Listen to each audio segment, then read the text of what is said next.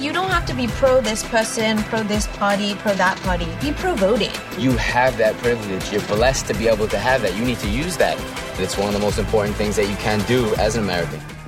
Diese Aufnahme gehört zu einem Video, das zurzeit auf Snapchat kursiert. Mit solchen Nachrichten möchte der Messenger-Dienst junge Menschen in den USA zum Wählen motivieren. Bei der Wahl 2016 haben nämlich nur die Hälfte der unter 29-Jährigen ihre Stimme abgegeben.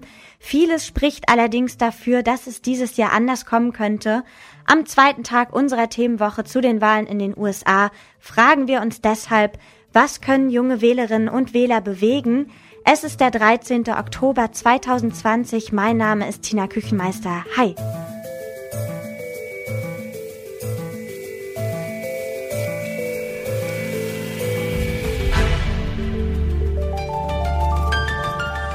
Zurück zum Thema. In den USA ist die Wahlbeteiligung von jungen Menschen gering, deshalb werden die Wahlen oft von älteren Menschen entschieden. Aber warum sind so viele junge Menschen in den USA 2016 nicht zur Wahl gegangen? Das wollten wir von Kerstin Kohlenberg wissen. Sie ist USA-Korrespondentin für die Zeit und berichtet über die anstehenden Wahlen. Ich glaube, das ist generell und überall ein äh, Problem bei den jungen Leuten, dass die letztendlich dann doch nicht so verlässlich sind wie die alten Leute und an die Wahlurne gehen.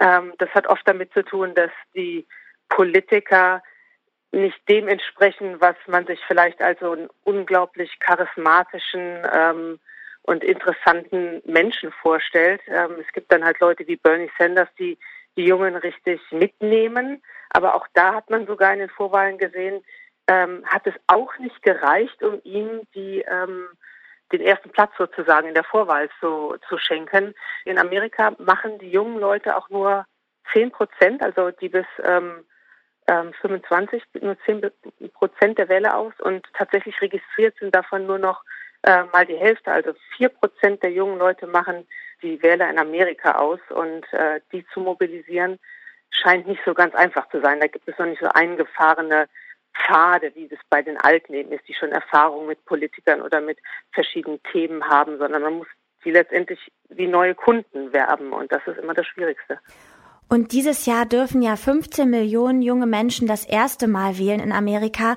Wovon glauben Sie, hängt es ab, ob sie das dann eben auch tun werden?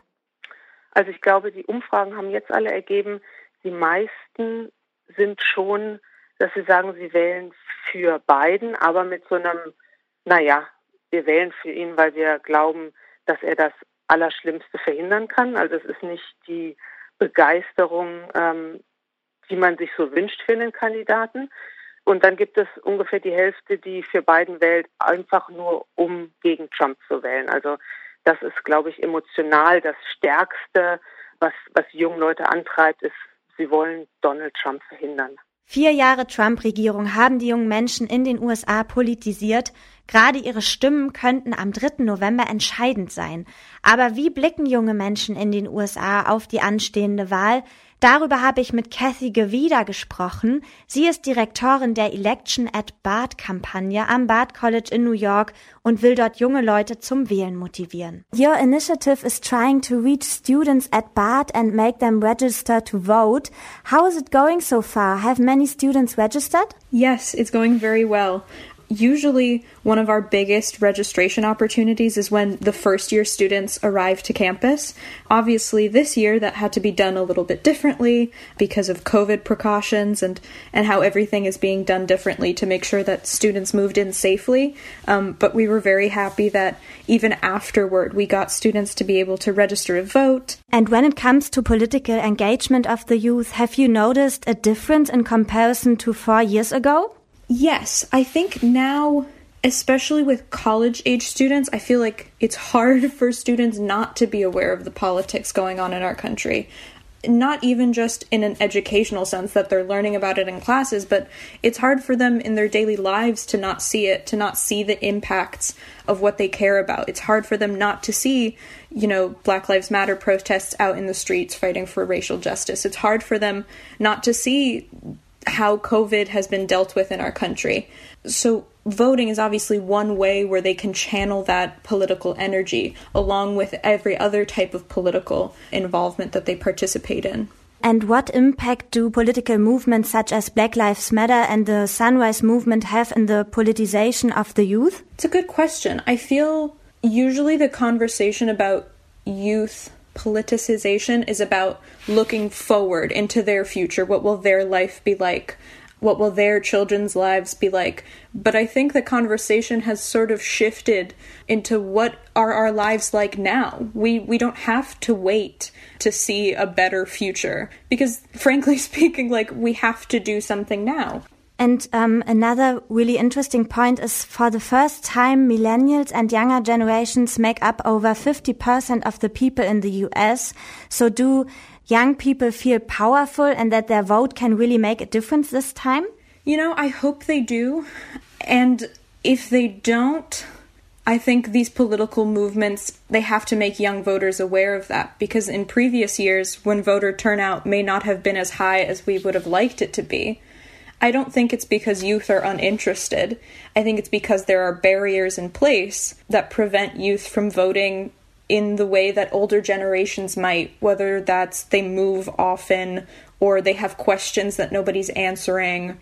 I think if someone is there to help them deal with those issues, if someone is there to help them answer those questions, I think youth will vote in, in higher numbers than they have previously. And, and that's why we do the work we do at Election at Bard. If we all vote together, it will have an, a severe impact, and that's why we're here to help them. Die Jugend in den USA ist dieses Jahr so engagiert wie nie, meint Kathy Gewida. Viele Studierende haben sich trotz Corona für die Wahlen registriert.